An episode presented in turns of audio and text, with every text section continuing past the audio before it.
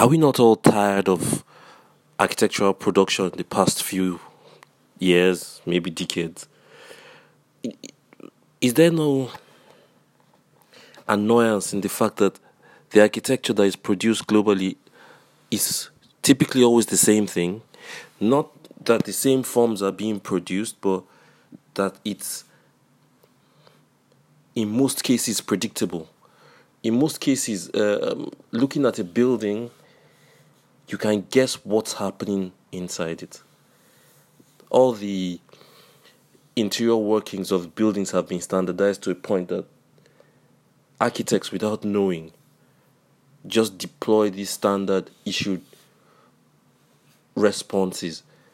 And all that is done in architecture now is actually to delineate the amount of space that is available to fill up with this these standardized tropes. There's no nuance anymore in architecture.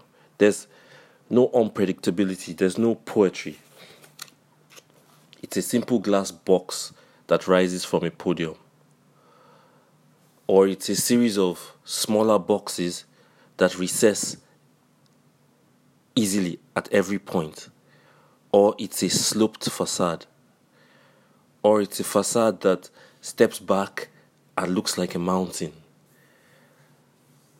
I found that the ridiculously slavish chasing of a single idea that has taken over our architecture is the ruin of it.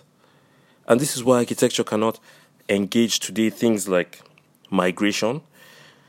It cannot engage the melting of of cultures that migration from Africa, which is caused by economics, migration from the Middle East, which is caused by war and economics, the new, the need for Europe to expand, the need for America to become more cocooned, architecture is not and has not been participating in these global changes, the changes of political systems that has happened, and there's no guide for the masses into a new way of thinking art and architecture have failed here because primarily art and architecture should lead the way to give the people who practice politics a vision by from which they can unearth a new system to make the world a better place.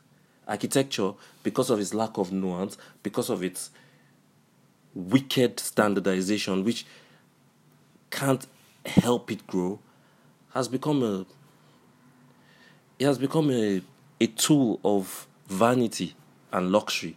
I have nothing against luxury. Luxury is great. Luxury is great when you can afford it.